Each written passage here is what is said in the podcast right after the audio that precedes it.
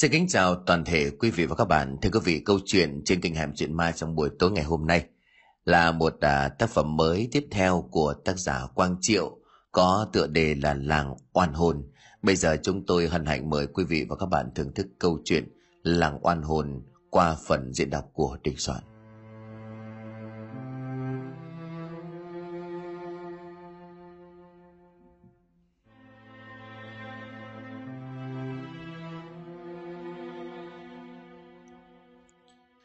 Hai bên thì núi giữa thì sông, có phải đây là kẽm trống không? Gió đậm cành cây khua lắc khắc sóng dồn mặt nước vỗ long bong. Ra khỏi dầu non đã rộng thùng, qua cửa mình ơi nên ngắm lại. Nào ai có biết nỗi bưng bồng. Tương truyền trong cuộc tuần du từ kinh đô Huế sang miền Bắc, vua Minh Mạng muốn xuôi dòng sông đáy để ghé thăm kẽm trống và địch lộng ở Ninh Bình – khi xuôi thuyền đến đây, vua nghe bài vịnh của Hồ Xuân Hương và nhận ra những ẩn ý nghịch ngợm. Nhà vua không chịu đi qua đoạn sông này, mà bắt nhân dân trong vùng phải cấp tốc đào một con sông mới để thuyền ngự vượt qua. Do vậy mới có con sông đào chảy qua vùng này. Dân gian còn lưu hành một truyền thuyết khác về con sông đào này. Tương truyền dưới triều Lê có một vị tướng tài, làng Đoan Vĩ, đánh đầu thắng đó đừng phòng đến chức quận công – một lần qua đây quan thượng chế trông thấy huyệt đất tốt, lại có những địa danh như là bến vua ngòi rồng, nên về tâu với vua là phải chặt đứt long mạch của vùng này để ngừa hậu họa làm mảnh đất này phát. Ngai vàng có thể về tay của quận công. Nhà vua bắt nhân dân trong một ngày phải đào xong một con sông, lệnh ban ra nhân dân phải lập tức thi hành. Trong khi đào sông dân bị chết rất nhiều, máu hòa đỏ cả nước. Tích xưa kể lại rằng địa danh đa giá thượng nay đã mất, đây là một địa điểm du lịch gần hang kẽm trống của tỉnh Ninh Bình. Nơi đây đã xảy ra một đại kỳ án rúng động lòng người, chấn động lịch sử. Tội ác tồn tại suốt 20 năm, khiến cho cả một vùng núi non thây chất như núi, oan hồn nhiều không kể xiết. Từng có những vị đại pháp sư về đây lập đàn tế cầu siêu, mong những hương hồn chết oan khuất đó siêu thoát. Nguyên bản văn tế được viết bằng chữ Hán chép trong sách quốc âm văn tế sau lục. Bài văn viết vào tháng 5 năm Giáp Tuất, tức là năm 1694, không để tên của người soạn. Có thể là môn khách của thạc quận công Lê Thị Hải đã giúp ngài tế lễ các phong hồn. Lễ văn được xem là rất thống thiết cảm động lòng người. Nội dung của bài văn cho biết số người binh chúng sát hại lên đến trên 300 người, gồm lái bân tinh nghệ công thương, nghệ sĩ ở giáo phường hát hay đàn giỏi, người đi hành dịch, có cả những hành khách thường ngoạn thắng cảnh. Họ là những người khác quê khác quán, do công việc cần thiết phải đi qua vùng này cho nên bị sát hại. Vụ đại kỳ án bọn hung đồ giết hại dân lành ở xã Đa Giá Thượng huyện Gia Viến, phủ Trường Yên, các bộ chính sử như Đại Việt Sử Ký Tục Biên, Khâm Định Việt Sử Thông Giám Cưng Mục, Việt sử cưng mục tiết yếu đều có biên chép lại đầy đủ và chi tiết. Chẳng hạn như là sách khâm định của quốc sử quán triều Nguyễn cho biết, Giáp tuất năm thứ 15, Thành Khang Hy thứ 33 1694 tháng 5 mùa hạ, bắt giết 52 người dân hung ác xã Đà Giá Thượng. Xã Đà Giá Thượng đường núi hiểm trở khó đi, lại có nhiều hang hốc, dễ bề lẩn trốn những người dân ở đây thì lợi dụng địa hình này, lập riêng khoán ước với nhau, đặt điếm cảnh gác. Hễ có ai đi lại hoặc ngủ trọ, chúng sẽ nhân dịp ban đêm đón đường giết chết, vứt xác vào trong hang hẻm trống mà cướp lấy của cải. Thấy người chất thành núi nhiều không kể xiết, bởi việc này đã trải qua hơn 20 năm xương trắng chất thành đống. Đến nay việc phát giác triều đình sai thạc quân công lê hải đi khám xét bắt được đồ đảng 290 người, đem chém đầu và bêu đầu 52 người hung ác đầu sỏ. Còn những người khác đều đem chặt ngón tay rồi lưu đẩy Viễn Châu, xóa bỏ tên làng của xã này. Làng Đa Giá Thượng nằm ở phía nam, sát bến đỏ khuất, nằm trên đường Thiên Lý Bắc Nam. Ngay dưới chân của dãy núi đá vôi trùng điệp hiểm trở. Các một bọn trộm cướp hung đồ khống chế được tất cả các chức sắc trong làng cùng theo, dần dần hình thành cả một làng ăn cướp. các quy định khoán ước với nhau rất chặt chẽ. Vì vậy hoạt động phạm pháp của cả làng này kéo dài trên 20 năm mà không hề lọt ra bên ngoài. Chúng lập ra một nhà trạm ven bến đỏ khuất thuộc sông đáy. Trên con đường tiên lý với vỏ bọc là một nghề kinh doanh ăn uống và nghỉ trọ. Chủ quán lúc nào cũng cung cấp đầy đủ rượu ngon có pha thuốc mê, chuốc cho khách no say. Khi khách đang ăn thì có người đi qua hỏi chủ quán. Nhà hàng mai có bò không? Cho chúng tôi mượn với nhé. Có, bò béo hay bò gầy? Bò béo. Khách nghe thích như vậy thì không ngờ rằng đó là ám hiệu của bọn cướp với nhau. Bò béo tức là khách giàu có, bò gầy tức là khách nghèo. Bọn cướp căn cứ ám hiệu của chủ quán mà quyết định hành động hay là không. Đêm đến khách đang say giấc nồng thì chúng xông vào trói giật cánh khỉu, nhét rẻ vào miệng lôi lên núi đá. Trên núi có một cái hàng rất sâu gọi là kẽm trống. Chúng sổ khách xuống hang rồi chia nhau tiền bạc. Câu chuyện này được tác giả phóng tác lại theo sự tích có thật, có gì mạo phạm hay là những tình tiết hư cấu để hợp lý hóa nội dung theo cốt truyện. Chẳng có ý xuyên tạc lịch sử hay có ý xấu nào. Nếu trong câu chuyện này có gì gây khó chịu thì các bạn hoan hỉ mà bỏ qua. Cảm ơn mọi người rất nhiều. Sông đáy bên tả là núi rùa, núi cổ động, núi động xuyên, núi trinh tiết, thuộc xã Thanh Hải, huyện Thanh Liêm, tỉnh Hà Nam. Bên hữu là núi Bài Thơ, núi Bồng, núi Vọng, núi Thòng Lọng, núi Rồng, nay thuộc xã Gia Thanh, huyện Gia Viễn, tỉnh Ninh Bình. Núi ở đây có nhiều ngọn cao thấp, có núi đá, núi đất, nhiều ngọn dựng đứng nhưng cũng nhiều ngọn thoải thoải, tạo nên các thế núi khác nhau và được xem là long mạch của đất Bắc bởi hội tụ của tứ linh long ly quy phượng. Đoạn qua nơi đây chính là xã đa giá thượng, nằm sâu trong một hẻm núi, bên ngoài có con sông lớn bao quanh lững lờ, cảnh vật nên thơ trữ tình. Chẳng ai có thể ngờ được rằng ẩn phía sau những cảnh đẹp đấy, đằng sau là đám sương mù đang dần hình thành, nên một mối nguy hại đã hành hình. Màn đêm âm mưu giữa núi rừng len lỏi qua những hang động thoát ẩn thoát hiện là hơn chục người đàn ông, trên tay lăm lăm vũ khí. Trên người của họ mặc trang phục gọn gàng, chân đi giày vải, đang nhảy từng bước nhanh thoăn thoắt qua những mỏm đá tai mèo sắc lẹm. Có vẻ như đây chính là con đường quen thuộc, cho nên ai nấy cũng đều di chuyển cực kỳ nhanh chóng, chẳng có chút gượng gạo nào. Nhìn vào nét mặt của ai nấy cũng đều mang theo sát khí, nhìn vô cùng hung tợn người đi đầu chính là hiền trột với dáng người thấp lùn, nhưng rất nhanh nhẹn khỏe mạnh. Dắt sau lưng là một thanh đoạn đao, một tay cầm bó đuốc. Nhảy qua một tảng đá lớn, con mắt của hiền trột nhìn về dãy nhà bên dưới khe thùng đang thấp thoáng có ánh đèn.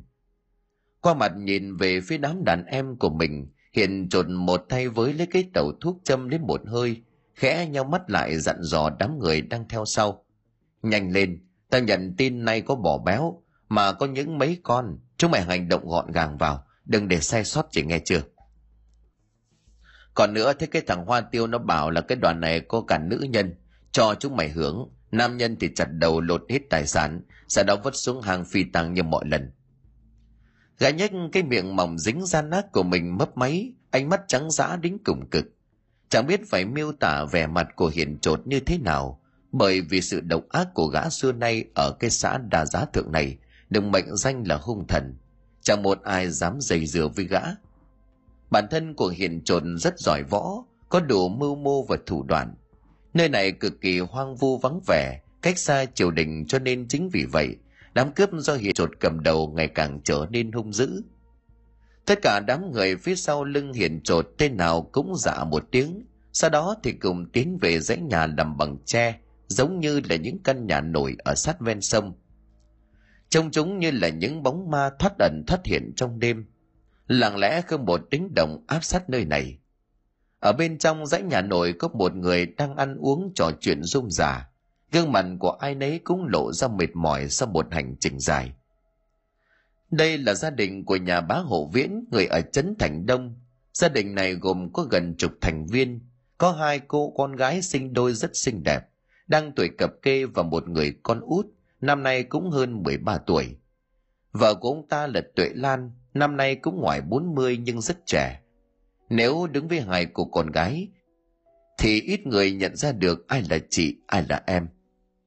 Bác Hồ Viễn là một thương gia, vốn là người giàu cho nên là ông ấy thường xuyên đưa cả gia đình của mình đi du ngoạn khắp nơi. Mỗi lần đi đều mang theo cả gia nhân người hầu. Họ đều là những người trung thành tuyệt đối, cho nên gia đình bá hộ này cũng rất an tâm. Nào, cả nhà ngồi xuống sơi cơm đi. Chúng ta đi cả ngày vất vả. Nơi này thiên nhiên yêu ái cho cảnh đẹp nên thơ hữu tình. Tuệ Lan, nàng giỏi thư phú hãy ngâm cho ta nghe một bài xem nào. Bá hộ viễn hào hứng chỉ tay và đám gia nhân tùy tùng trong nhà của mình, sau đó thì hướng về người vợ xinh đẹp cười nói. Tướng công chàng thật là, giữa cái chốn đông người chẳng làm vậy thì người ta ngại chết. nàng ngại gì, nơi này toàn là người nhà, ta ngày xưa mê mệt nàng cũng chính là mê cái tài văn thơ của nàng đấy biết không.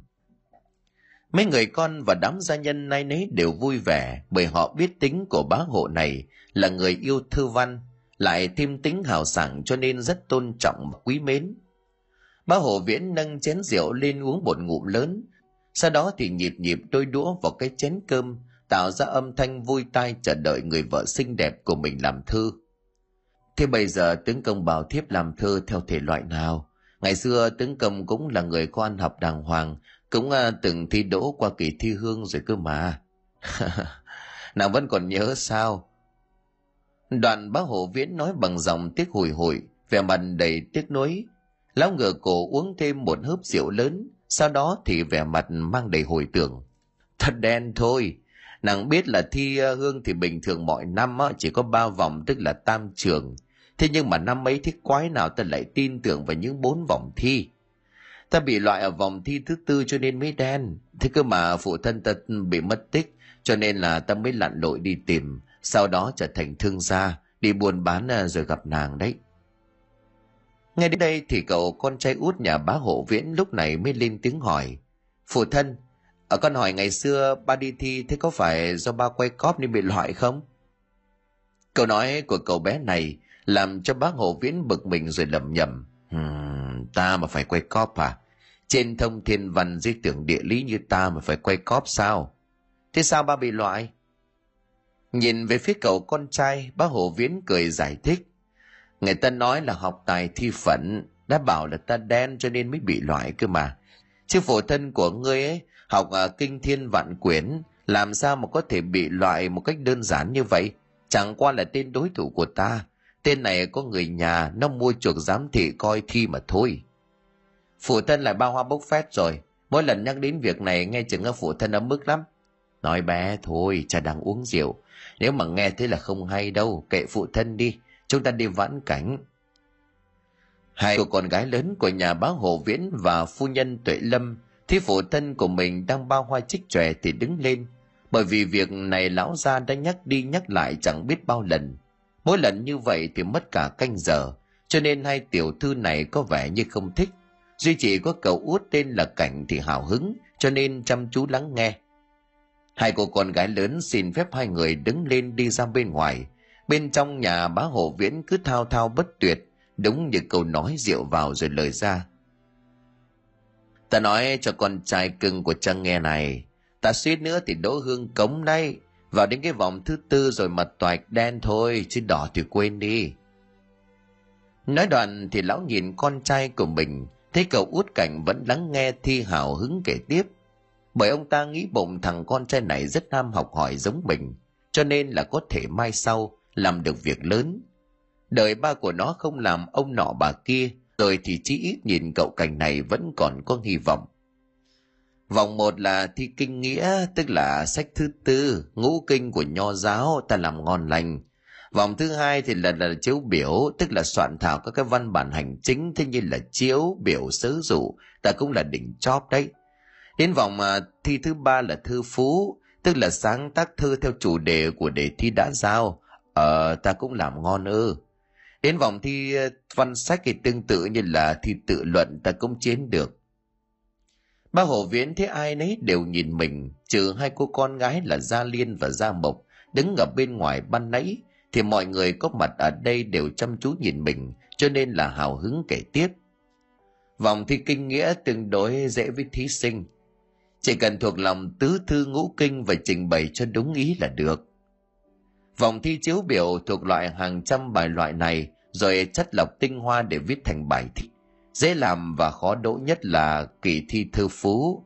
Dễ vì suốt cả ngày chỉ cần sáng tác một bài thư tối đa 16 câu và một là bài phú 8 câu. Nhưng mà cái này khó là phải hay, vì cái hay nó vô cùng lắm. Vòng 4 thi văn sách thì tự do trình bày theo cái kiến giải riêng của mình, tương tự như là thi tự luận.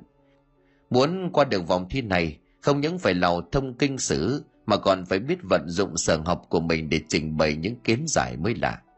Để thi thường hỏi đủ mọi lĩnh vực, thiên văn, địa lý, bói toán, y học. Đặc biệt là những câu hỏi về thời sự, đòi hỏi thí sinh phải có những kiến giải độc đáo và đưa ra được giải pháp khả thi. Thi tứ trường nhưng mà phải học kinh thiên vạn quyền là như thế. Cậu út cảnh nghe ba của mình nói vậy thì vỗ tay hoan hô, bởi đây đều là những điều mới lạ với mình. Cậu bé không ngờ phụ thân tiếng là thương nhân kinh doanh buôn bán, nhưng hóa ra lại là người lầu thông kinh sử. Điều này khiến cho út cảnh vô cùng mến mộ. Ngay cả mấy gia nhân cùng với phu nhân Tuệ Lâm cũng nể phục vài phần. Bà nói bà suýt nữa đỗ vòng bốn, thế là như thế nào? Bà không làm được thơ à? Giọng nói ngây thơ của cậu út cảnh vang lên, làm cho bá viễn cảm thấy bực mình. Lão ngồi một lúc rồi nói, thì ta đã bảo là đen mà lại. Cả trường thi bấy giờ chỉ còn mỗi mình ta với hai tên thí sinh khác. Cả này vốn rất là gian xảo, dáng người thì lùn tịt béo ú, cơ mà cũng có vẻ là người thông minh. Lại có người nhà làm giám thị cho nên là là nó mới vượt mặt ta, còn bà nó chứ.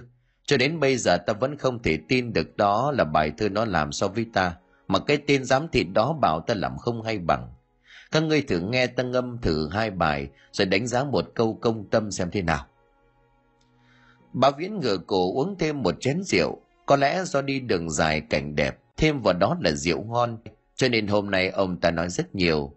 Ba lại nói phét rồi, ba thử ngâm đi con xem nào. Út cảnh, đừng có hỗn, để nghe ba xem thơ làm như thế nào. Phu nhân tuệ lâm thấy út cảnh cắt lời liên tục của bá viễn thì lên tiếng. Út cảnh thấy mẹ mắng thì im lặng, nhưng cũng không lấy làm vật lòng, mà chỉ lẻ lưỡi tỏ ý biết lỗi. dòng của bá viễn bắt đầu trở nên lẻ nhẹ, có vẻ như là rượu bây giờ cũng đã ngấm. Để thi hôm đó đưa ra là hãy là một bài thư thất ngôn bát cú đường luật, tả về một vấn đề nào đó mà mình thích. Lúc đó thì ta mới làm một bài như thế này này, các ngươi nghe xem có hay không nhá. Bà Viễn hào hứng đứng hẳn dậy, tay nâng chén rượu đi đi lại lại rồi ngâm nga. Đời ta chẳng mộng trốn quan trường, sợ những ưu phiền giáng hỏa ương, bởi lũ tham quan che mắt Phật, rồi quân phản động mị dân bừng. Người dân khốn khổ trời đâu thấu, bá tánh lầm than kẻ nào thương. Biết đến bao giờ thôi oán hận, làm cho bọn chúng hết coi thường. Nghe xong bài thơ này tất cả người nhà của báo viễn nay nấy đều ngạc nhiên, nhất là phu nhân của lão. Bà Tuệ Lâm cũng thầm thù gật gù khen hay. Chỉ có điều bài thơ này mang tính chất phản động rất nhiều, nhất là ở cuộc thi quan trọng như vậy, thì giám thị đánh cho một trăm roi là đuổi. Vậy mà không bị giám thị đánh cho một trăm roi rồi đuổi ra đã là may. Vậy mà phu quân của bà còn kêu là đen bị giám thị thiên vị đúng là hít hơi. Nhưng mà cậu út cảnh nghe phụ thân của mình ngâm nga thế rất hay, liên tục tấm thắc khen rồi vỗ tay. Chỉ có điều là chẳng biết cậu có hiểu gì không nữa. Đoàn bá viễn lại tiếp tục nói. Giám thị kia thấy bài thư của ta làm trong phút mốt là xong. ấy vậy mà là gạch luôn bài thi đuổi ta ra bên ngoài. Các người bảo thế ta có bị oan ức hay không? Nhưng mà không chờ cho mọi người nói gì lão lại tiếp. Cái tên béo lùn xấu xí kia ta vẫn nhớ nó tên là Hiển. Vừa xấu này vừa béo, nhìn nó như là một cái cốt ép di động đó. Chẳng biết là có phải cho nó hay đọc dâm thư hay là gì gì đó hay không, mà nó làm một cái bài thơ có tựa đề có mỗi một chữ A thôi. Tên đó còn đen hơn cả ta, bị giám thị gọi người lôi ra ngoài đánh cho một trăm roi, kêu khóc cha gọi mẹ lên. Bà Viễn nhớ lại cảnh ấy mà tỏ ra vui sướng, như là cười trên nỗi đau của người khác. Ta đọc bài thi của nó cho các ngươi nghe, thực sự là quá bậy bậy bạ hết sức. Có lẽ là cái thằng béo này nó hay đọc dâm thư, nên là nó mới có thể làm ra được cái bài thư dự thi bữa như như thế. bà viễn giơ chén rượu đi một vòng xung quanh mâm cơm rồi tiếp tục ngân nga muốn được bên nàng lá là la rồi đêm phủ xuống lá la là xong làm mấy hiệp đa đà đá, tiếp đến vài chiêu cả cá cả. Xứng lạc thiên đường ha há hà, lo gì địa ngục xả xà xa. Thay vì sĩ diện ra giả giả, dối trá lừa nhau lạ là cả. Thơ hay đấy, đây mới gọi là thơ á thơ đấy á, đây mà gọi là thơ á, lão gia. Nghe xong bài thư thì toàn bộ những người có mặt ở đây ai nấy đều cười đến tắt thở bài thơ này có hàm ý chửi giám thị, khinh thường những người làm quan ở cái tỉnh đó. Có lẽ do dân tỉnh khổ sở bị bóc lột quá mức, cho nên là họ phẫn uất. Ngay cả những thí sinh đi thi này cũng vậy, bà viễn cũng không phải ngoại lệ. Thời đó dân tình khốn khổ lầm than, gia đình lão cũng chẳng phải ngoại lệ. Quan thì tham, bảo sao dân không gian. Tức nước thì vỡ bờ bị bóc lột chính là vậy, mà ở trong tư tưởng của họ đã luôn có ý chống đối các người thì sao mà hiểu được? Đó đều là thư thất ngôn bát cú đường luật, đều đúng với những gì mà giám thị đặt ra, chỉ có điều là bị lạc đề. Vậy cho nên là cái tên còn lại nghiễm nhiên trở thành thủ khoa, ta và tên hiền béo kia bị loại. Bà viễn có vẻ như tức giận, bài thơ của lão làm lúc đó hay vậy mà bị gạch trắng. Điều này chứng tỏ rằng giám thị chấm thi không có tầm nhìn. Thằng cháu họ của lão chẳng phải làm thế mà tự nhiên đoạt giải như là bịp vậy. Chẳng phải là do lão đen thì còn là gì? Bà viễn đang thao thao bất tuyệt chẳng thể ngờ được cái người bạn ngày xưa đi thi cùng mình trong hội trường thi hương năm đó, đang ngồi cùng với mấy tên đàn em đang di chuyển lại phía này. Hai cô gái của mình ở bên ngoài đang gặp nguy hiểm. Bản thân của báo viễn lúc này cũng cảm thấy đau đầu chóng vắng tuệ lâm phu nhân cùng mấy người gia nhân cũng vậy nhưng có lẽ mấy người này bị trúng thuốc do ăn nhiều nhất, nên tất cả đều đã gục xuống bàn ngủ mê mệt.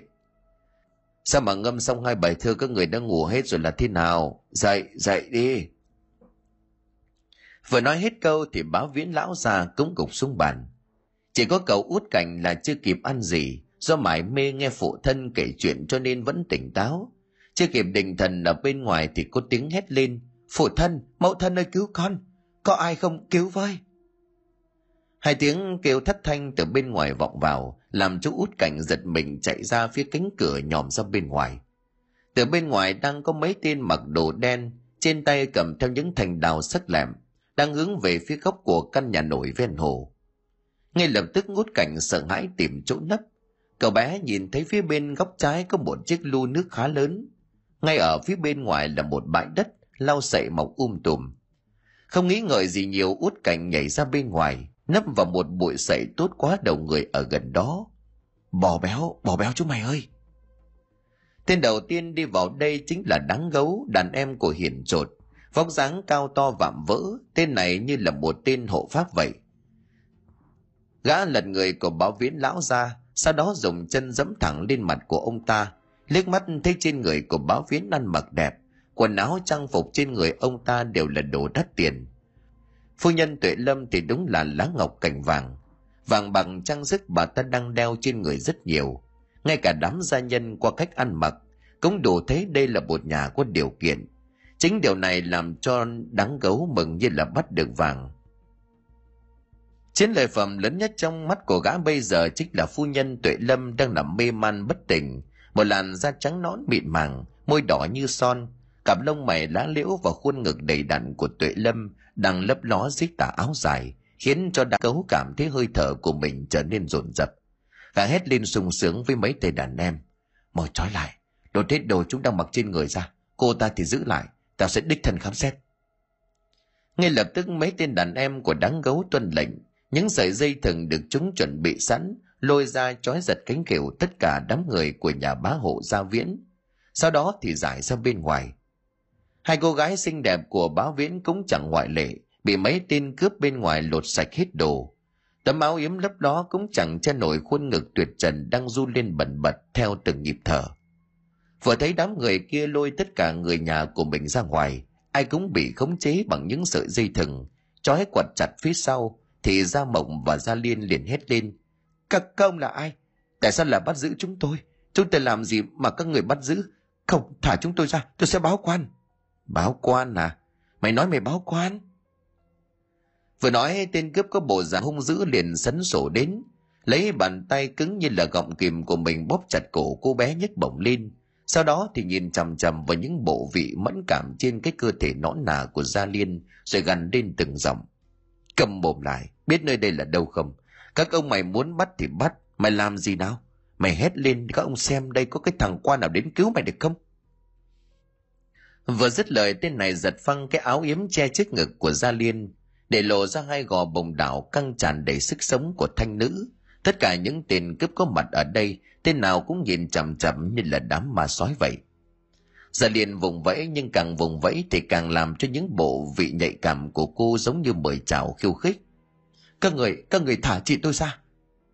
Gia bồng thấy chị của mình bị đám người kia làm nhục thì hét lên. Thả hả? Con bé này nó cũng xinh đẹp này, hình như là hai chị em. Lần này anh em chúng ta trúng mánh, ông trời quả là biết giúp đỡ chúng ta. Mấy con bò vừa béo vừa xinh đẹp. Tất cả đám cướp kia đều mang theo một vẻ hào hứng, nhìn về phía hai chị em của Gia Liên Gia Mộc đánh giá. Đây quả đúng là tuyệt phẩm. Gia Mộc và Gia Liên tái mặt, lúc này vài tên khác bắt đầu lôi sành sạch phụ thân của hai nàng ra ngoài. Quần áo trang phục của Gia Viễn lão gia bị chúng đột sạch. Mấy tên gia nhân đều chịu chung số phận. Tất cả đều mê man bất tỉnh do thuốc mê mà chúng đã trộn vào thức ăn và rượu. Nhưng mà không thấy mẫu thân cùng em trai của mình đâu, làm cho Gia Liên và Gia Mộc hai cô gái lo lắng nhìn xung quanh. Cả hai nàng đều hoảng loạn trước tình cảnh bị đám người này khống chế. Lúc trước do có lẽ mệt mỏi cho nên hai cô gái cũng chẳng ăn uống được gì, cho nên không bị chúng thuốc mê. Với đám cướp người đông thế mạnh như vậy, thì việc hai cô gái liễu yếu đảo tư có bị trúng thuốc hay không không quan trọng. Địch lại thế nào đường với những kẻ sát nhân đất thành tính, tên nào tên ấy đều to khỏe và hung dữ như là hộ pháp. Ở bên trong căn nhà sát ven hồ, phu nhân Tuệ Lâm lúc này đang bị đắng gấu và hiền trột, cùng tên chủ quán, bà tên luân phiền nhau hãm hiếp một cách tàn bạo. Tuệ Lâm có lẽ cũng biết đường có người lạ đang dày vò cơ thể của mình, nhưng cho đến bây giờ thì nàng hoàn toàn không thể chống cự, mà chỉ biết yếu đuối giấy rủa theo bản năng. Mấy tên cướp còn dùng khăn quấn chặt miệng của nàng lại để không phát ra tiếng kêu, làm chúng mất hứng khi hành sự. Bò béo ngon thật đó, lâu lắm rồi huynh đệ chúng ta mới được bữa ăn ngon mặn như thế này. Ở ngoài kia còn hai con bé sinh tên nọ nà lắm, hay là chúng ta giữ ba mẹ con nhà này lại để dùng dần. Chứ vậy mà thả xuống hàng đá kia chết thì phí của lắm. Đáng gấu ngồi phịch xuống nền đất, nhìn chằm chằm vào thân hình tăng trần như nhộng của tuệ lâm phu nhân, đánh giá sau đó gã đưa ra ý kiến. Không được, phải giết chết chúng đó. Đây là quy tắc chúng ta đã giao kèo với thống lý và mấy tên có chức sắc ở vùng này. Nếu chẳng may lộ ra thì rất nguy hiểm. Ta không muốn mối quan hệ giữa chúng ta và mấy thằng quan khốn nạn đó xảy ra vấn đề. Hiện trột liền lên tiếng can ngăn, sau đó thì phất tay lên bảo chủ quán. Mày lôi ả ra ngoài đi, sau đó thì vứt tất cả đám này lên xe ngựa ở ngoài kia trở ra khe thùng. Còn hai con bé xinh đẹp ngoài kia thì để cho mấy đàn em nó thưởng thức. Mặc dù cũng rất là phí thật, thế nhưng mà chúng ta không thể vì mấy con kiều lạc này mà đánh mất cả đàn. Tên chủ quán liền gật đầu, còn rào thấy thịt to bàn cả đắt kê lên thớt gần đó. Túm tóc của tuệ lâm lôi ra bên ngoài. Lúc này nàng đã tỉnh nhưng thấy thân thể của mình đau nhức, phía hạ thân có một cảm giác khác lạ, thì lập tức theo bản năng dãy rủa. Nhưng mà hoàn toàn bất lực, ánh mắt trở nên trợn trừng oán hận, nhìn mấy kẻ cướp này. Nàng chỉ ú ớ kêu lên được vài tiếng, nhưng có lẽ do sốc và sợ kèm theo đau đớn đã khắp nơi trên cơ thể, sau đó thì nàng ngất liệm đi. Cậu út cảnh sợ hãi đến căm thù tột độ cùng đám người này, hai mắt mở toang hết cỡ, nhưng cũng chẳng làm được gì. Cậu không bước ra hay nói đúng hơn là không dám bước thậm chí là ngồi cắn răng đến bật máu, cả người run lên bần bật. Chẳng có gì đau đớn hơn ngoài việc chứng kiến cả gia đình của mình bị sát hại. Mẫu thân và hai người chị đã bị hãm hiếp. Chứng kiến được đôi mắt tuyệt vọng đau đớn của mẫu thân nhìn chúng mà út cảnh đã ngất đi. Hiện tại cậu bé hoàn toàn bất lực trước những tên đồ tể, khát máu độc ác này. Bởi vì út cảnh còn quá nhỏ, quá yếu đuối. Bây giờ cậu có xuất hiện cũng chỉ làm mồi cho chúng mà thôi. Câu nói mà phụ thân từng dặn dò thường xuyên lại vang lên văng vẳng trong đầu trước khi út cảnh ngất đi. Con ơi nhớ lấy câu này. cướp đêm là giặc cướp ngày là quan. Mẫu thân mẫu thân các người trời đất ơi các người là quân khốn nạn lũ đáng chết. Hai chị em gia mộng và gia liên thấy phu nhân tuệ lâm hiện giờ giống như là một cây xác vô hồn. Hai mắt tuy vẫn còn mở nhưng không có phản ứng gì cả dường như là bà ấy đã chết. Khốn nạn. Khốn nạn hả? Trời nữa đi hai tiểu thư. Chỉ một lát nữa thôi thì không còn cơ hội để trời nữa đâu. Một tên trong số đám đàn em của hiển trột lên tiếng. Ánh mắt hắn không quên đảo qua đảo lại trên thân thể mỹ miều của hai nàng. Các người các người định làm gì? Làm cho hai tiểu thư từ con gái biến thành đàn bà. Để khi chết đi không còn bỡ ngỡ tất cả những tên này đều nghe thấy như vậy, thì cười lên một cách đầy dâm tiện lộ rõ ra vẻ thèm thuồng. Trời đất ơi, đây là nơi quái quỷ nào vậy? Phụ thân, mẫu thân có xin lỗi, đáng ra chúng ta không nên đến đây. Gia liền và gia mộng suy sụp hoàn toàn. Lúc này nàng và em gái gia mộc đã hiểu được rằng tất cả những người ở đây đều đã bị lũ man dợ này hạ độc.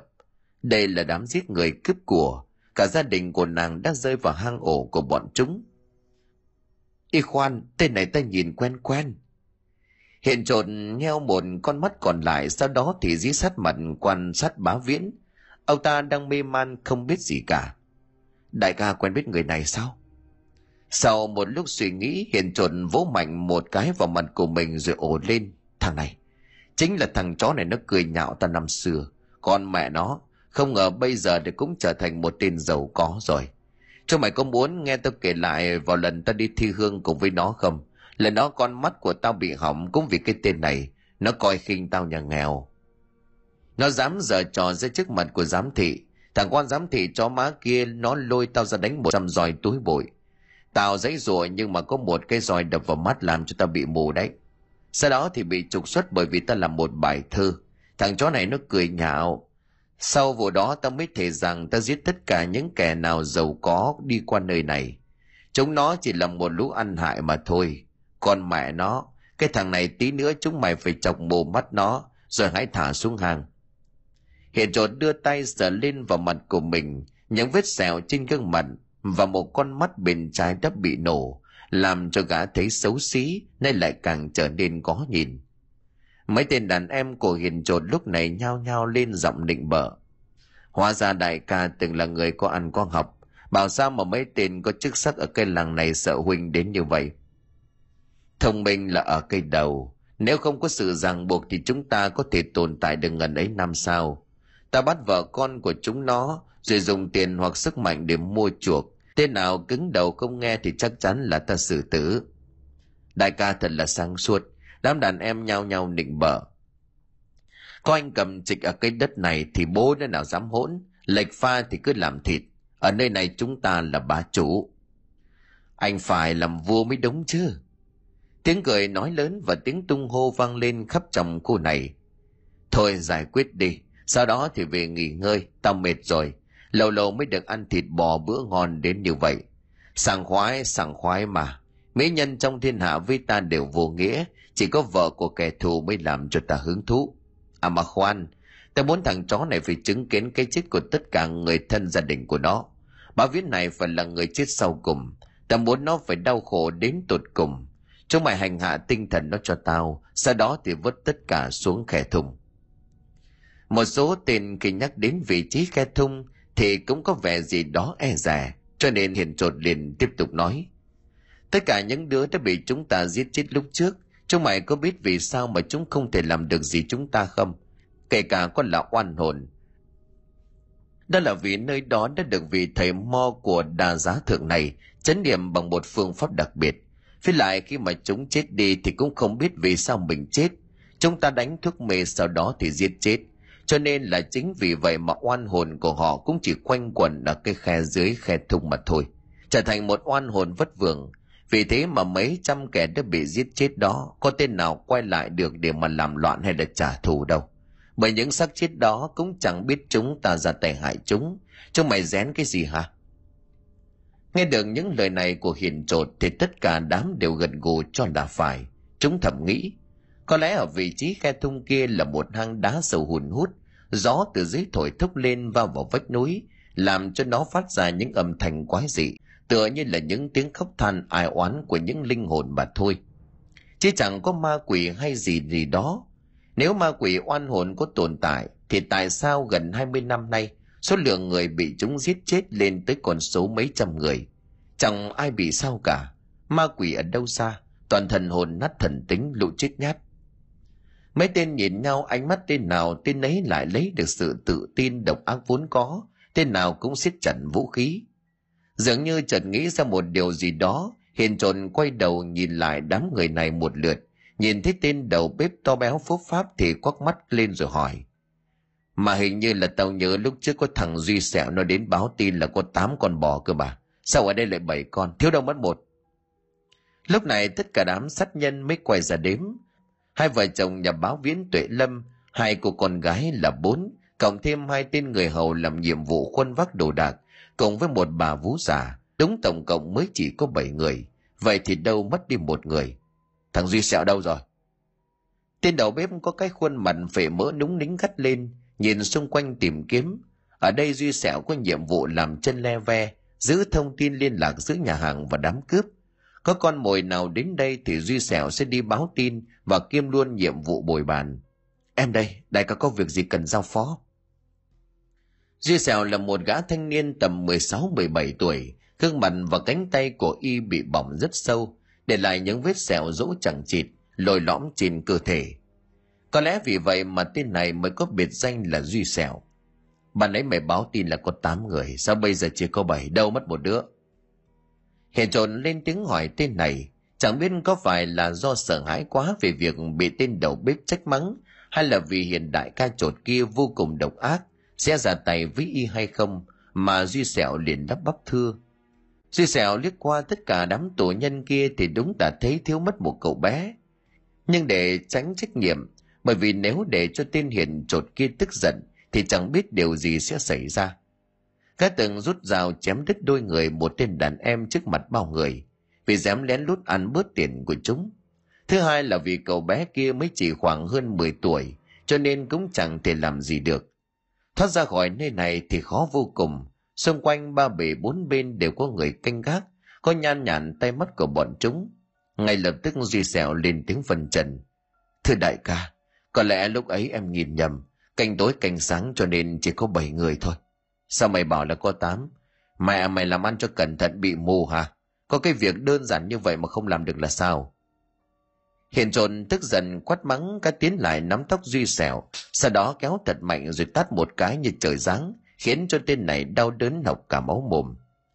Cái thanh này sợ hãi không dám phản ứng gì, chỉ biết hướng đôi mắt về tên đầu bếp kia. Đây chính là anh họ của hắn. Tên anh họ to béo phúc pháp kia ngay lập tức tiến lại, gã không muốn thấy thằng em của mình bị đại ca giết chết vì việc này. Hắn biết hiện trột đang vô cùng tức giận bởi việc làm của bọn chúng là đám cướp tàn ác, cho nên càng tránh để lộ thông tin ra ngoài bao nhiêu càng tốt bấy nhiêu. Cũng vì cẩn thận cho nên là bao nhiêu năm qua, thông tin về bọn chúng không hề bị lộ ra bên ngoài, và vẫn còn tồn tại cho đến tận bây giờ. Xưa nay có ít người khi lạc chân đến đây mà có thể thoát được khỏi tay của bọn chúng. Em, em xin lỗi đại ca, lần sau em chú ý hơn. Duy xèo quỳ mọp xuống đất, hai tay chấp lại đại ca của mình như thế sao? Thưa anh, đúng là có bảy người thôi. Vì thằng sẹo này nó nói với em là có bảy người thôi đại ca. Tha cho nó lần này đi. Tên đầu bếp béo đúng lính cương mặt đầy những thịt, cất giọng ồm ồm hướng về hiền trột mở lời xin tha cho tên em họ của mình. Thôi, nay tao vui vẻ.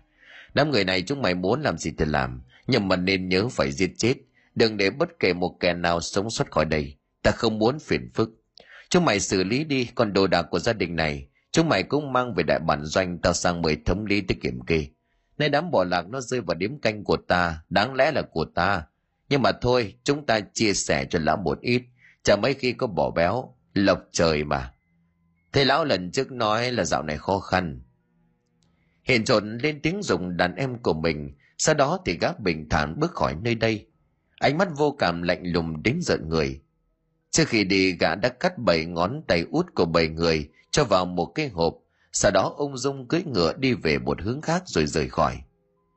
Mấy tên đàn em còn lại cũng lập tức kéo cả gia đình nhà báo viễn lên chiếc xe ngựa. Sau đó thì đi theo con đường khác về phía khe cung.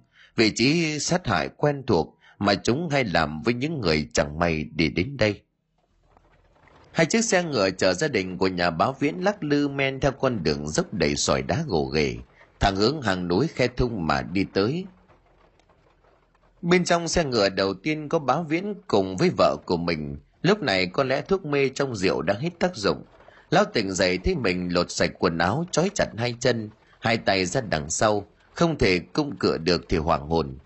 Nhìn sang bên cạnh là người vợ thân yêu của mình cũng bị lột sạch, cơ thể lạnh ngắt từ bao giờ tím tái. Đang nằm mắt mở chừng trừng, nàng đã chết từ lúc nào? Hai tên gia nhân thì trên cổ mỗi tên có một vết rạch. Máu từ cổ vẫn dì ra ướt đẫm cả cỗ xe ngựa này. Tuệ lâm tuệ lâm, nàng nàng tỉnh lại đi. Có chuyện gì xảy ra thế này? Trời đất ơi, các con của tôi đâu? Ta đang ở đâu đây? Bà viễn cố dấn người gần về phía vợ của mình, dùng mặt của mình cọ vào mặt của phu nhân. Thấy lạnh ngắt thì đâm ra hoảng loạn mất bình tĩnh. Trong bóng tối lờ mờ gã nhìn thấy gương mặt xinh đẹp của vợ mình đã bị đánh cho bầm tím. Hai con mắt vẫn trừng trừng lên nhìn lão đầy đau đớn tuyệt vọng. Mất hơn một lúc lấy lại được bình tĩnh, bà viễn cố gắng ngồi lên, tìm cách tháo sợi dây trói chặt cả hai tay, hai chân của mình ra. Thế nhưng mà lúc này bên tai của lão lại nghe thấy tiếng gào khóc thảm thiết con gái của mình để chiếc xe ngựa phía trước vọng lại. Cút! Chúng mày! Chúng mày cút hết xa! Tại sao chúng mày ác vậy? Cút là cút thế nào? Hai cô em xinh tươi thế này, các anh đây phải nếm thử đã chứ. Giết tao đi, con mẹ chúng mày. Cầm mồm lại. Mạng sống của hai cô em nằm trong tay của bọn anh. Ngoan đi, đường nào cũng chết. Chết mà sướng xong mới chết, còn hơn là chết trong đau khổ. Em vừa nói chính là đáng gấu. Kẻ này là tay sai đắc lực nhất của hiền trột. Gương mặt của gã nanh ác chẳng lộ gì vẻ thương xót hay là gì đó. Cái thân thể to như hộ pháp đèn chuỗi của gã đang từ từ tiến lại phía hai chị em Gia Liên và Gia Mộc. Tôi xin các người, tha cho chúng tôi, chúng tôi sẽ không bao giờ quay lại nơi đây. Tha hả? Hai tiểu thư nói gì dễ nghe vậy? Lọt vào tay của các anh rồi chỉ có chết thôi, đừng van xin vô ích. Đàn gấu bắt đầu có những hành động thú tính, sàm dỡ lên cơ thể hai cô gái đáng thương. Ở bên ngoài có mấy tên khác đang chờ đại ca của mình xong việc để tới lượt của mình. Dường như đây chính là một bữa tiệc thịnh soạn từ trên trời rơi xuống, làm cho tên nào tên ấy đều háo hức. Tiếng của Gia Liên hét lên đầy đau đớn, cái cơ thể to như con gấu xám của tên cướp ác ôn xâm nhập vào cô một cách thô bạo, khiến cho Gia Liên đau đến ngất đi. Hai tay bị trói chặt cùng với hai chân, làm cho Gia Liên đau đớn gào khóc thảm thiết. sâm Mộng thấy chị gái của mình đang bị hãm hiếp, nhưng lúc này cũng chẳng biết làm gì, bởi bản thân của cô hiện giờ cũng đang rơi vào tình cảnh nguy hiểm tương tự. Gia liền hai mắt trợn trừng căm phẫn, chảy ra hai hàng huyết lệ. Mắt của cô lờ đi sau đó thì hơi thở yếu dần, thân thể cô gái rũ ra. Trước sự hung hăng sung mãn của tên cầm thú, quần khốn lạn, độ súc sinh, chúng mày giết tao đi. Lệ hết sức bình sinh ra mộng lao cả người mình vào phía tên đáng gấu. Mục đích của nàng là muốn tự sát, nhưng khiến cho cả cô và hắn ngã từ trên xe ngựa xuống đất. Sa mộc đập đầu thẳng vào một tảng đá ven đường, máu chảy ra linh láng sau đó thì tắt thở. Đáng gấu thế vậy thì điên tiết, vứt cả xác cô lên xe sau đó tiếp tục hãm hiếp. Hiện tại tên này đã phát điên trở thành một tên cầm thú đúng nghĩa cả về nghĩa đèn lẫn nghĩa bóng. Trời đất ơi, Gia Mộc, Gia Liên, ai cứu con tôi, có ai không giúp chúng tôi? Từ không nấc nghẹn ngào bất lực của một người cha bên xác của vợ, nhìn cảnh hai đứa con gái của mình bị đám sát nhân hạ hiếp đến chết, chẳng một ai có thể giữ được bình tĩnh. Lão điên cuồng dãy rủa muốn chạy ra cứu lấy con gái của mình, nhưng mà sợi dây chói kia vẫn còn đang níu chặt thân thể của ông. Uất hận đến học cả máu mồm, nhưng cũng chẳng thể làm được gì. Lão liên tục dập đầu xuống thành xe ngựa, đến toát cả máu đầu ra. Không, không, ai cứu con tôi, hãy tha cho chúng đi mà. Bà Viễn cắn chặt hàm răng đến tóe cả máu, hai mắt của ông ta hiện giờ cũng đã chảy ra ngay hàng huyết lệ và đã trở nên đầy điên dại. ở phía ngoài chiếc xe ngựa này có ngay tên đang đứng canh giới. Chúng thỉnh thoảng lại ngoái vào bên sông quan sát báo viễn theo lời của đại ca hiền trột. Mục đích của đại ca đã hoàn thành chính là bắt báo viễn phải chứng kiến cảnh vợ con của mình bị hãm hiếp cho đến chết thằng già này nó phát điên rồi, chúng ta đi đi. Nhanh sang bên kia ăn thịt bò, ta thấy khó chịu lắm rồi. Vừa dứt lời thì cả hai tên phía sau khấy bá viễn gương mặt bè bết máu, hai mắt trở nên đỏ lòm đầy máu, khiến cho chúng sững sờ. Nhưng ngó lại nhìn về sợi dây chói vẫn còn đang buộc chặt, giữ lão ta ở trên xe, thì chúng chẳng thèm quan tâm nữa mà đi thẳng về phía xe ngựa, có món thịt bò tươi là hai cô gái trẻ đẹp mà chúng háo hức thèm thuồng từ nay đến giờ. Bà viễn, chẳng phải sống phải sống để trả thù cho thiếp và hai con, phải giết hết lũ súc sinh này. Gương mặt vô hồn điên loạn của Bá viễn trở nên ngơ ngác nhìn xung quanh. Tâm thần hiện giờ vẫn còn đang hoảng loạn. Một giọng nói âm u mang theo một vẻ lạnh lẽo từ đâu nhập thẳng vào trong đầu của lão. Là thiếp, tuệ lâm vợ của chàng đây thiếp đã bị chúng hãm hiếp và làm hại, cả gia đình chúng ta. Nhưng chàng không thể chết được, còn út cảnh nó vẫn còn sống. Chàng phải sống rời khỏi đây, đừng tìm cách trả thù, hãy báo quan phủ. Út cảnh nó đang ở một nơi an toàn. Thiếp sẽ dẫn đường cho con trốn trong một hang động phía sau chân núi. Bây giờ chàng nhân cơ hội này trốn đi, ta sẽ giúp chàng. Tuệ lâm, tại sao? Ta muốn đi theo nàng. Ta đã làm hại nàng và các con. Bá viễn nhìn xung quanh, cố gắng nhìn xem giọng nói kia phát ra từ đâu, nhưng hoàn toàn chẳng thấy gì ngoài những xác chết. Chàng đừng tìm kiếm nữa, giờ thiếp đã chết rồi, chàng không thích được đâu. Hãy mau rời khỏi đây càng nhanh càng tốt, trốn đi. Mọi chuyện lúc khác thiếp sẽ nói sau. Đi đi, mau lên. Gia mộng dần điền cũng đã chết, chàng đừng quay lại. Hãy mau cứu út cảnh. Nó là người duy nhất có thể vực dậy nhà họ gia chúng ta. Mau đi kẻo không kịp tiếng nói của tuệ lâm hét lên như ra lệnh thúc giục trong tay của báo viễn. Lão liền giật tỉnh. Đúng rồi, út cảnh út cảnh còn sống, phải cứu đích nó bà viễn khẽ xoay người dùng sợi dây trói hai chân đang bung ra từ lúc nào. Điều này là hết sức lạ lùng. Có lẽ do oan hồn của tuệ lâm đã giúp. Ngay lập tức bà viễn nhảy xuống xe, sau đó thì nhanh chóng tìm đường theo hướng của vợ đã nói lại nói về út cảnh sau khi bị ngất đi tỉnh lại, thì mình đang ở một nơi xa lạ. Nhớ rõ là mình đang ở căn nhà nổi ven hồ, nhưng chẳng hiểu bằng cách nào mà nó hiện tại, cậu lại ở đây được. Bên tai văng vẳng tiếng của mẫu thân mình, chẳng hiểu sao mà út cảnh cảm thấy hoài khóe mắt của mình cay cay. Nhớ lại tình hình gia đình của mình khi đó, út cảnh vẫn không giấu được vẻ sợ hãi hoảng hốt với những kẻ đã ra tay hạ độc tất cả mọi người trước mắt của cậu. Gương mặt non nớt hiện lên vẻ để căm thù. Có lẽ nỗi đau cùng lúc mất đi tất cả người thân của mình ngay trước mắt, mà không thể làm được gì, đã khắc sâu vào tâm trí của bé một mối hận thù. Hai tay bưng mặt khóc không dám phát ra thành tiếng, út cảnh liền khẽ lẩm bẩm, phụ thân ơi, mẫu thân, hai tỷ tỷ, a toàn a lực, con thể con thể phải giết sạch lũ súc sinh này. Dù có chết con cũng phải cho chúng nó tàn sừng nát thịt. Tất cả các người hãy nhớ ngày hôm nay. Bỗng nhiên có tiếng động từ bên ngoài, có vẻ như là rất vội vàng. Một người đàn ông không mặc y phục từ bên ngoài nhanh chóng bước vào. Trên gương mặt của người đàn ông này lộ rõ vẻ lo lắng. Nhìn xung quanh thì miệng khẽ gọi.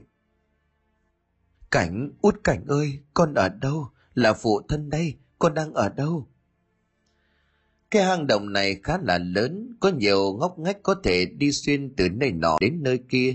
Từ bên ngoài nhìn vào thì được che chắn bằng những lùm cây um tùm. Từ bên ngoài nhìn vào thì chẳng biết được đó là một hang động. Nếu không để ý thật kỹ thì cũng chẳng thể nhận ra. Út cảnh nghe thấy tiếng gọi quen thuộc của phụ thân thì lập tức ló đầu ra khi đặt đấy chính xác đây là bóng dáng của cha mình, thì cậu liền chạy ra ôm chầm lấy hai người mừng mừng tuổi tuổi, bao nhiêu lời nói lúc này cũng chẳng bằng một cái ôm của tình thân con đây rồi, phụ thân xin lỗi, vì phụ thân đã đẩy cả gia đình ta rơi vào chỗ nguy hiểm này cảnh ơi, mẹ con mẹ con chết rồi Sao người ta lại ác vậy hả phụ thân? Còn thấy chúng nó hại cả nhà mình khi mà người ngất đi. Còn không thấy hai sư tỷ ra liên ra mộc đâu. Hai sư thúc và vũ cũng bị chúng mang đi rồi. Phụ thân, người phải cứu lấy mọi người. Tiếng khóc của út cảnh nên làm cho báo viễn chẳng biết phải giải thích thế nào cho đúng. Có lẽ được rằng trong tâm trí của út cảnh, chưa thể biết được rằng ngay cả hai sư tỷ cộng với những người khác đều đã bị sát hại. Bây giờ thấy phụ thân của mình xuất hiện, thì út cảnh mới dám bộc lộ ra nét trẻ con trong mình. Trái ngược hoàn toàn với bà nãy một mình. nén nỗi đau vào bên trong, bà Viễn liền nghiến răng, gằn lên từng tiếng như khẳng định – phụ thân sẽ đòi lại công bằng cho tất cả mọi người bà hứa với con đừng khóc nữa con trai Phố nhẹ bàn tay vào lưng của con trai bà viễn nhẹ nhàng an ủi út cảnh dường như cậu bé vì đã trải qua cú sốc lớn cho nên trong cái trí óc non nớt của út cảnh vẫn còn sợ hãi bà viễn lúc này chẳng biết phải làm như thế nào hai cha con cứ như vậy trong hang động này qua một đêm út cảnh có lẽ vì mệt cho nên đã ngủ say từ lúc nào. Trong mơ cậu bé đáng thương cũng thỉnh thoảng giật mình lên đầy sợ hãi. Có lẽ sự việc kinh hoàng này sẽ đi theo cậu bé cả cuộc đời, trở thành một vết sẹo vĩnh viễn không bao giờ có thể xóa mờ. Riêng bà viễn thì lúc này đang mang theo nỗi uất thận nghẹn ngào, một sự căm thù dâng lên, làm cho bà viễn chẳng thể nào suy nghĩ đến từng hình ảnh vợ con của mình bị hãm hiếp cho đến chết. Những tiếng cười gian ác đều giả của những tên cướp khốn nạn. Lão cắn chặt răng đến bần cả máu mà vẫn chẳng thể ngờ được rằng mọi chuyện lại đi quá xa như vậy. Tại sao? Tại sao chứ? Tại sao lại là gia đình thân yêu của tôi hả ông trời ơi? Quần sát nhân lũ súc sinh, rồi chúng mày cũng sẽ phải trả giá. Tao thể, tao thể sẽ cho chúng mày sống không bằng chết tất cả chúng mày. Lão gục xuống cả cơ thể như chẳng còn chút sức lực nào mà cứ như vậy thiếp đi. Trên đôi mắt Viễn lúc này đã trở nên đỏ rực. Dường như bây giờ bà Viễn cũng đã già đi thêm hàng chục tuổi. Gương mặt của người đàn ông lúc này trông rất đau khổ, thảm hại đến cùng cực. Vết thương do ngón tay út bị cụt mất tuy đau, nhưng chẳng thể đau bằng nỗi đau trong tâm hồn của bà Viễn lúc này.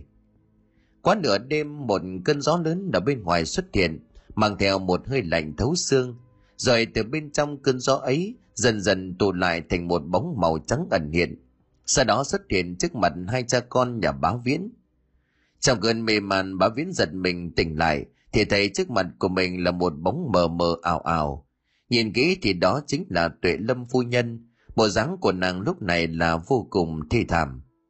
Tấn công chẳng đừng có tìm cách báo thù. Sức của một mình chàng là không thể. Không thể đấu lại được với chúng đâu.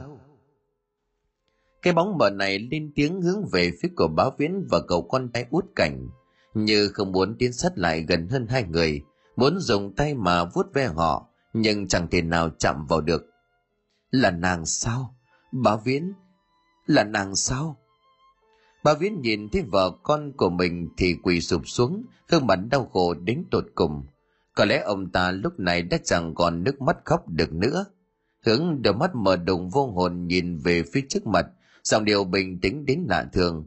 Có lẽ tâm lý con người ta khi rơi vào trạng thái sợ hãi, hận thù đến mức tận cùng rồi thì trở nên tỉnh táo một cách khó hiểu giống như là tận cùng của nỗi đau sẽ là bình thản, và kết cục cũng tựa như là sự tĩnh lặng đầy uy áp của một cơn bão vậy tuệ lâm, sao nàng nói vậy nói thế chẳng hóa ra là ta là kẻ ham sống sợ chết Nàng chết rồi, các con cũng đã chết rồi.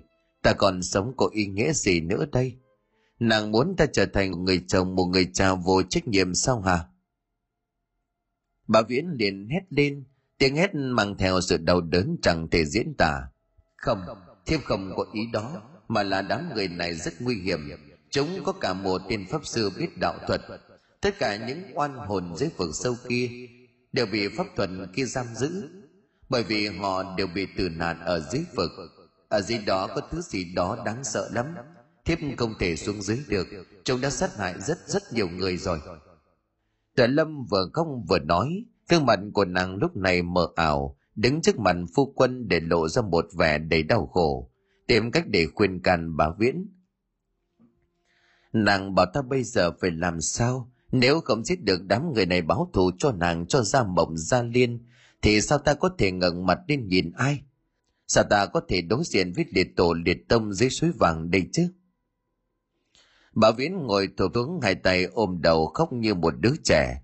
Nhưng nước mắt của lão bây giờ cũng chẳng còn. Tuệ Lâm tiến lại gần muốn ôm lấy gã vào trong lòng an ủi. Nhưng hiện giờ hai người âm dương cách biệt. Nàng chẳng thể chạm đường vào người của lão. Mọi cố gắng của nàng đều trở nên vô ích. Đừng mà, ta xin chàng, cả nhà ta đều gặp nạn. Bây giờ chỉ còn một mình chàng vào cút cảnh thôi nó cũng là niềm hy vọng duy nhất của gia gia chúng ta. Xin chàng hãy nuôi dưỡng lấy nó, đừng để cho thằng bé gặp nạn. Ta van chàng, đừng mà. Tại sao nàng lại ở đây? Sao mộng gia điên đâu? Thiếp cũng không rõ vì sao thiếp có thể quay lại đây. Nhưng thiếp không nhìn thấy hồn phách của gia mộc gia điên đâu cả. Phải mất vài tuần hồn phách của hai đứa mới có thể tụ lại nhưng nếu không tụ lại được đủ hồn phách hoặc là bị lạc hoặc sẽ trở thành cô hồn dã quỷ.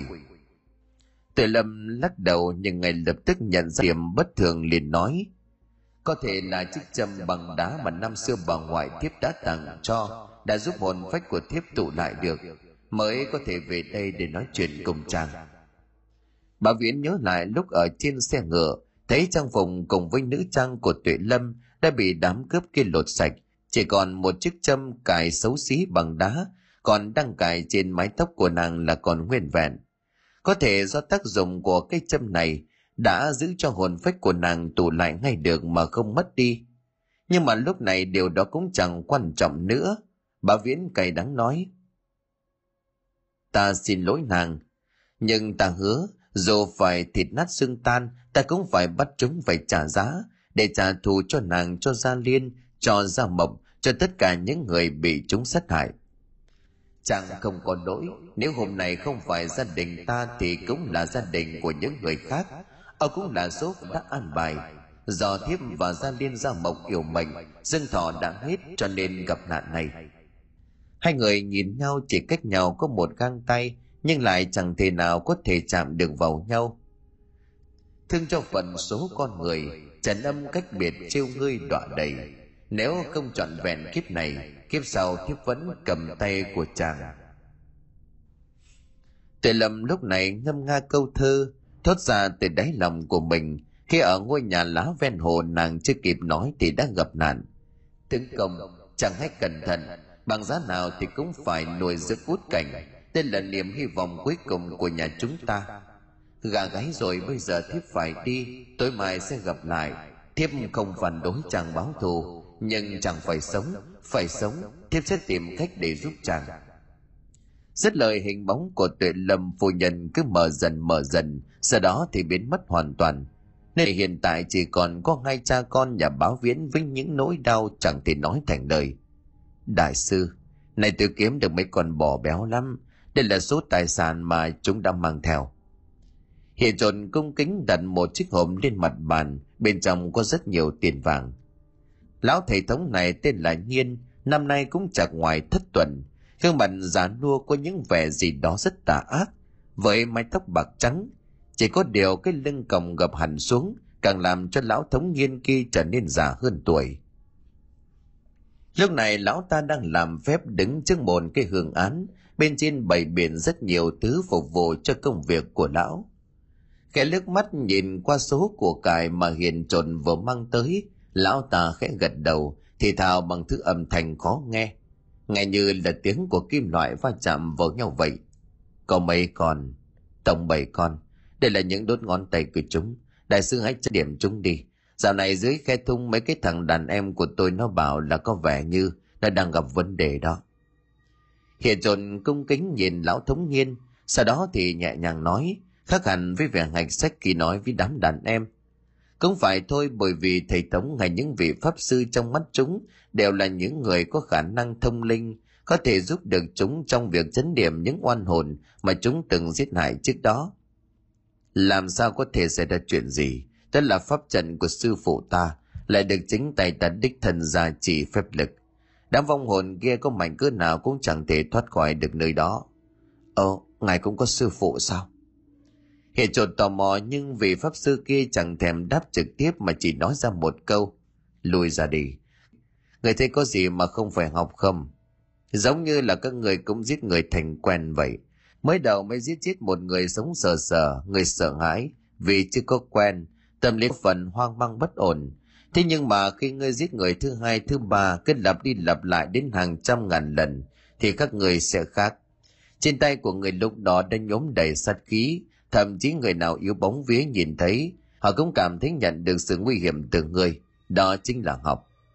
Mặc dù lờ mờ không hiểu ẩn ý câu nói này của vị pháp sư, nhưng hiền trồn vẫn kiên nhẫn lắng nghe. Ánh mắt thì hướng về phía bảy chiếc bình màu đen mà lão thống nhiên này vừa bày ra. Lão thống thả từng ngón tay vào trong, sau đó thì lầm nhầm những câu khó hiểu. Hai tay liên tục bắt quyết, tạo thành những hình thù kỳ quái. Chỉ cần lướt vào từng cái bình kia, bất ngờ lão tống hiền nhào mắt hỏi hiền trột. Ủa, sao không thích chút tâm tích gì của người này? Oán khí lớn thật, lẽ nào đây là cùng một gia đình? Mọi nhiên nhắm mắt lại một lần nữa, sau đó thì nói với hiền trột làm cho gã giật mình. Nhìn ngón tay út dài thêm vào đó là cái móng tay kia cũng dài. Vừa được lão pháp sư lôi ra nhìn ngó, hiền trột giật mình nhận ra đây chính là ngón tay của người phụ nữ mà chính lão và ngay tên cầm thù hãm hiếp đến chết thì khá hoảng hốt. Chẳng cần nói cũng biết gã nể phục lão pháp sư này như thế nào. Chỉ cần nhìn qua cũng biết là họ cùng một gia đình. Vâng, đại sư liệu việc như thần, lẽ nào ngài phát hiện ra điều gì bất thường? Tất cả những người, tất cả những ngón tay kia đều có ấn ký của ta, linh hồn của họ bị ta khống chế. Nhưng tại sao hai ngón tay này chẳng có gì? Có lẽ nào người đã làm trái đời ta? Đâu có. Tất cả đều như lời của đại sư dặn dò. Hiền trồn cảm thấy trột dạ bởi vì sừng nhớ ra lời vị pháp sư này từng nói lúc trước là tuyệt đối không để cho những nạn nhân bị chúng giết chết biết mình chết. Có nghĩa là đánh thuốc mê sau đó thì giết chết luôn, sau đó thì vứt xác xuống khe thung. Vì vậy hồn của họ chưa kịp hoàn mới bị pháp trần có tên khốn hồn của lão về nhốt, như vậy là mới cảm thấy yên ổn. Quái lạ nhỉ? Năm ngón tay trong năm cái hộp này ta thấy rõ ràng có chút ít hồn phách trong đó. Nhưng mà sao hai ngón tay này lại không có? Điều này chỉ có hai lý do, một là chúng chưa chết, hai là có thứ gì đó giúp linh hồn của hai kẻ này tụ ngay lại được, trốn thoát khỏi nơi bị giam cầm, điều này rất kỳ quái.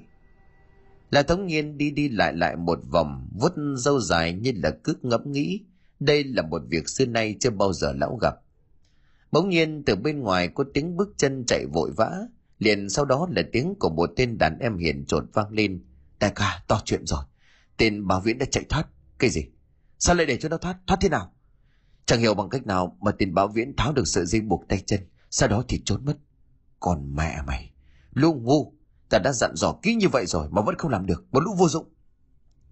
Vừa mắng đàn em hiền trộn vừa lén nhìn vị thầy Pháp, lão sợ ta của trách, thế nhưng mà lão ta không để lộ ra cảm xúc gì.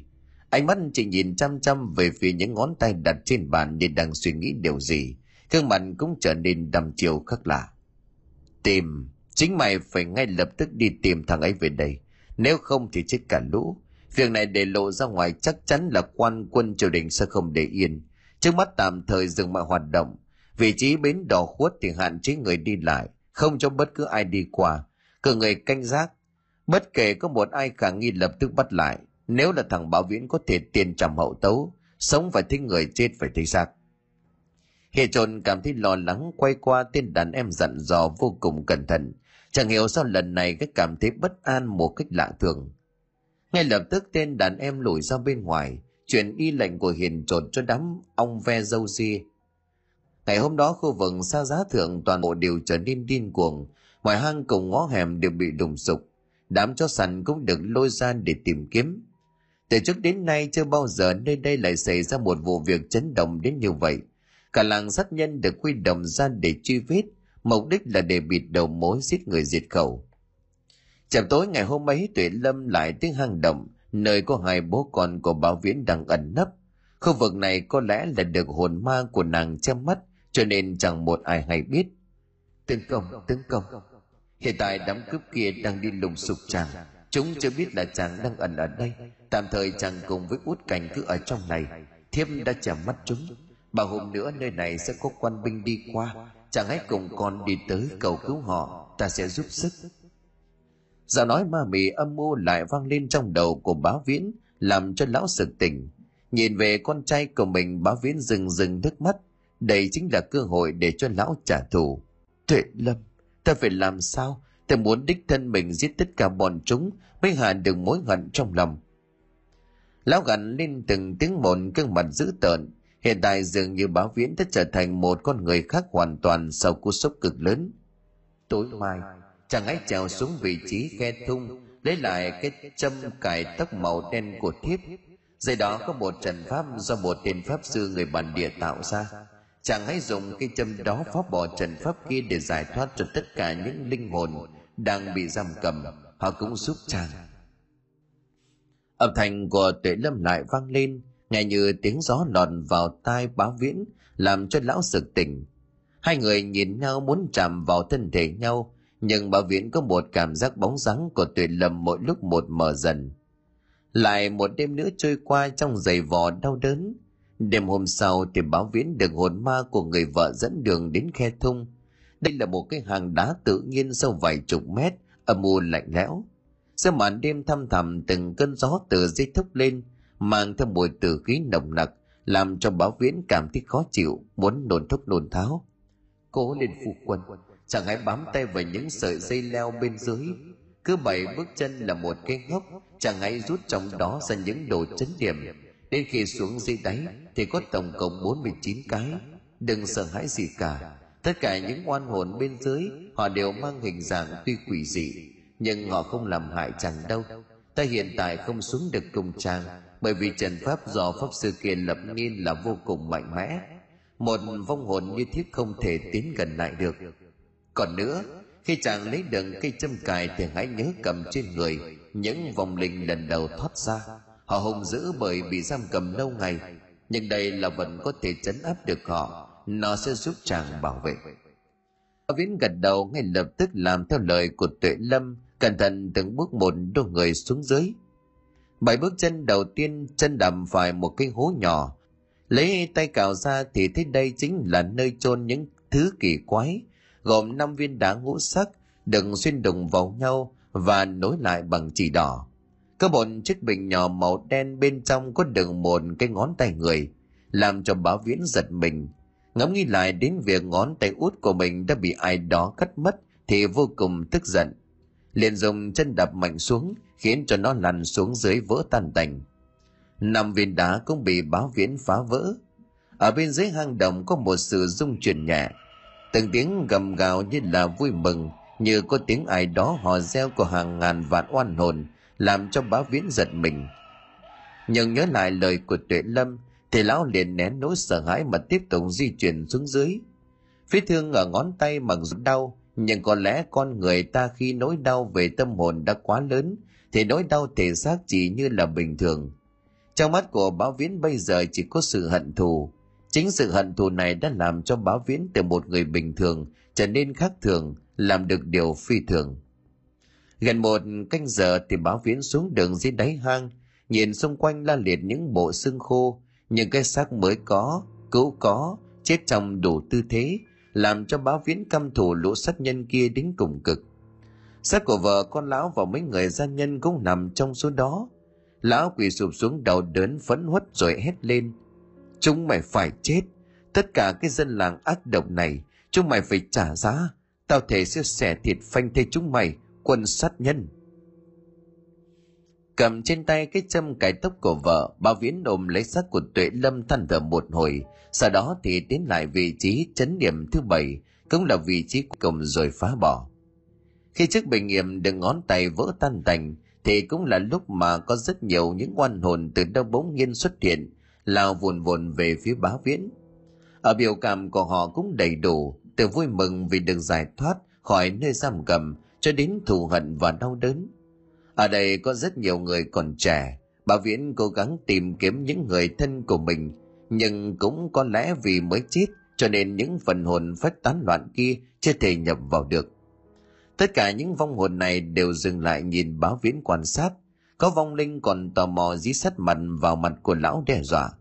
Nhưng khi nhìn thấy chiếc châm màu đen của báo viễn đang cầm lúc này, bỗng nhiên phát ra một luồng ánh sáng nhu hòa bao quanh cơ thể của lão thì tất cả những vong hồn kia lập tức tránh xa.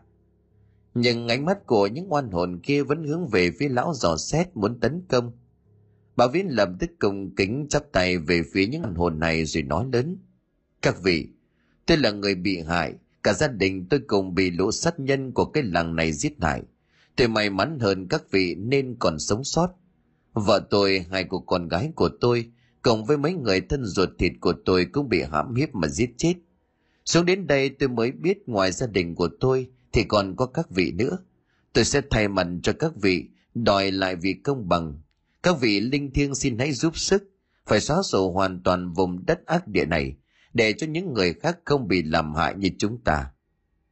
Ngay lập tức những vong hồn kia gầm rú cả lên tỏ vẻ đồng ý tất cả đều nhập vào trong quần sáng do cây châm màu đen kia tạo ra. Sau đó từ từ nâng cả người của báo viễn lên trên mặt hang. Điều này làm cho lão vừa mừng vừa sợ. Có một cảm giác như sức mạnh của mình đã được tăng lên rất nhiều. Nắm lấy cái châm trên tay bảo viễn cảm nhận được giữa mình và này có mối liên hệ liên quan, giống như nó chính là một phần cơ thể của mình vậy. Thật là kỳ diệu.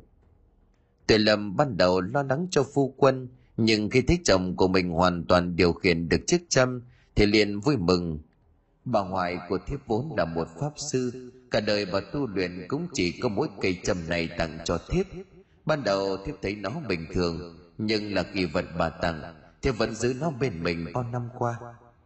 Bà viễn chạm tay vào mặt của vợ, thật kỳ diệu. Sau khi cái châm kia phát huy tác dụng, thì mọi giác quan của lão trở nên minh mẫn một cách lạ thường ở nhà của lão thống nhiên lúc này lão ta đang ngồi nhắm mắt dưỡng thần.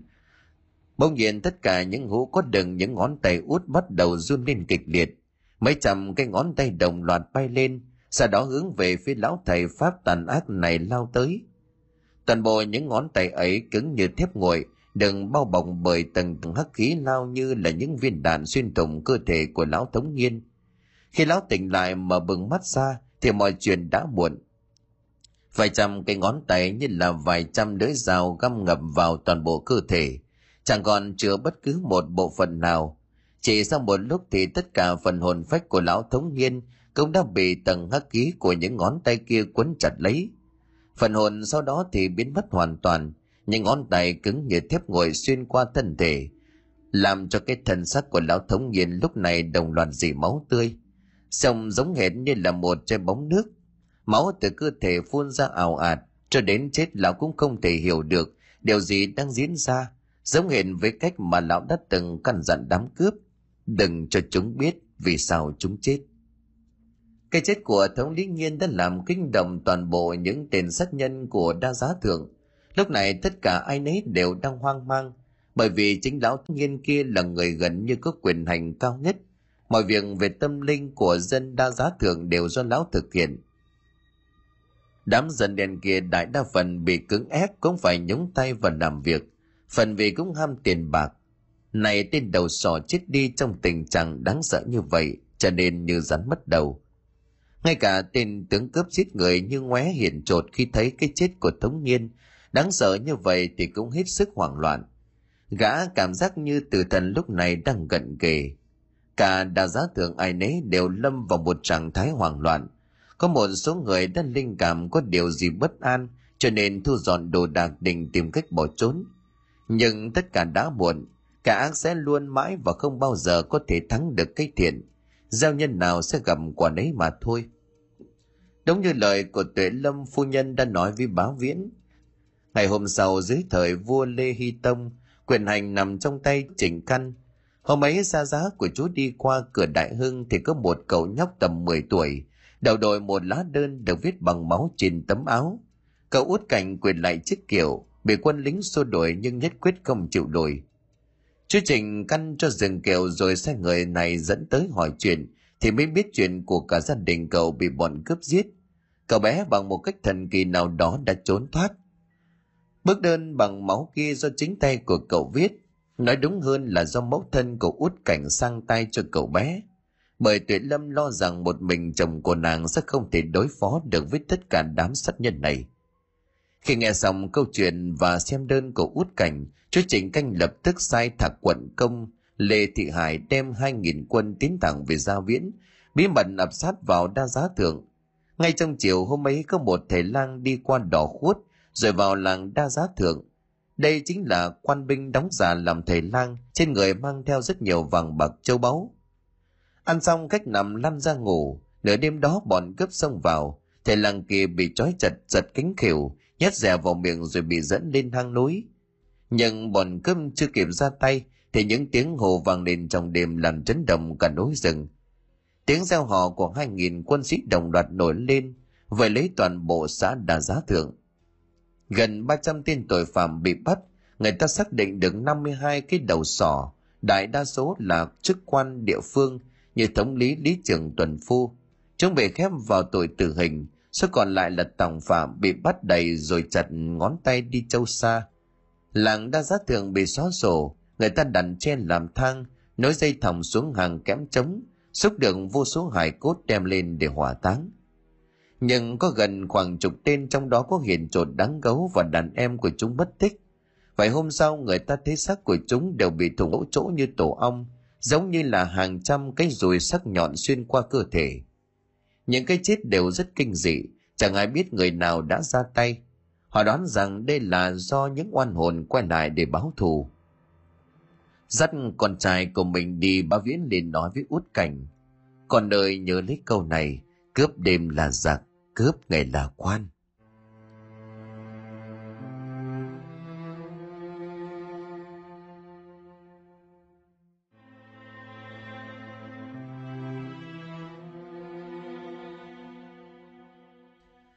Xin cảm ơn quý khán thính giả đã chú ý đón nghe. Xin kính chào, tạm biệt quý vị và xin hẹn gặp lại quý vị và các bạn trong những câu chuyện tiếp theo